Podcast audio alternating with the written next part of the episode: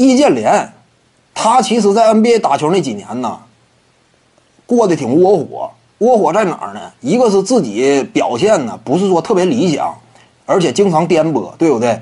各支球队来回换，呃，发展前途堪忧。再有一点呢，就是外界通常把易建联跟谁比？跟姚明比。这就好像什么？姚明是中国球员当中的金牌选手，易建联是个银牌选手。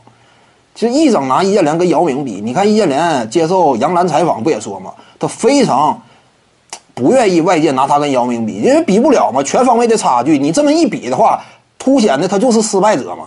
怎么讲？在这种对比之下，你搁谁谁也窝火。这玩意儿你得理解易建联。你总是拿他跟姚明比的话，那成绩确实差吗？其实易建联已经是中国篮球历史之上，呃，相当拔尖的一位球员了。甚至别说中国篮球历史，整个亚洲篮坛，除了姚明以外，谁敢说比易建联成就高？哈达迪呀，在灰熊队就是个纯龙套嘛，对不对？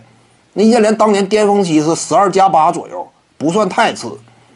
因此，易建联呢本身在亚洲篮坛呢，一人之下这种位置，但是结果经常被外界呃轻视、嘲讽。讥讥讽，对不对？挺窝火。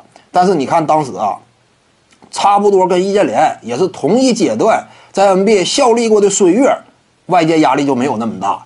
外界对于孙悦呢，你别看说他打的不不怎么地，甚至说成绩那远远次于易建联，但是在那个时期之内，就孙悦呢，就是没怎么吸引火力，就是对于孙悦还挺认可。作为一个后卫球员，对不对？闯进了 NBA，如何如何的，挺认可。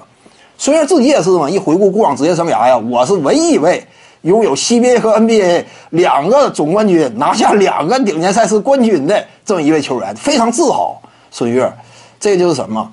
金银铜这三个选手啊，互相之间心态不一样。金牌这位那当然了，志得意满，对不对？我是大哥。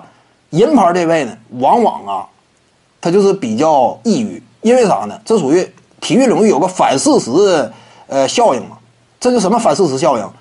对于易建联来说，他距离他这个第二的位置，他往往呢，他就感觉更加遗憾；而铜牌呢，他就感觉自己挺庆幸，我起码压到线了，我起码领了个牌儿，感受不一样。所以在 NBA 效力那个阶段，孙悦心情可能说会相对轻松一些。徐静宇的八堂表达课在喜马拉雅平台已经同步上线了。各位观众要是有兴趣的话呢，可以点击进入到我的个人主页当中，在专辑页面下您就可以找到它了。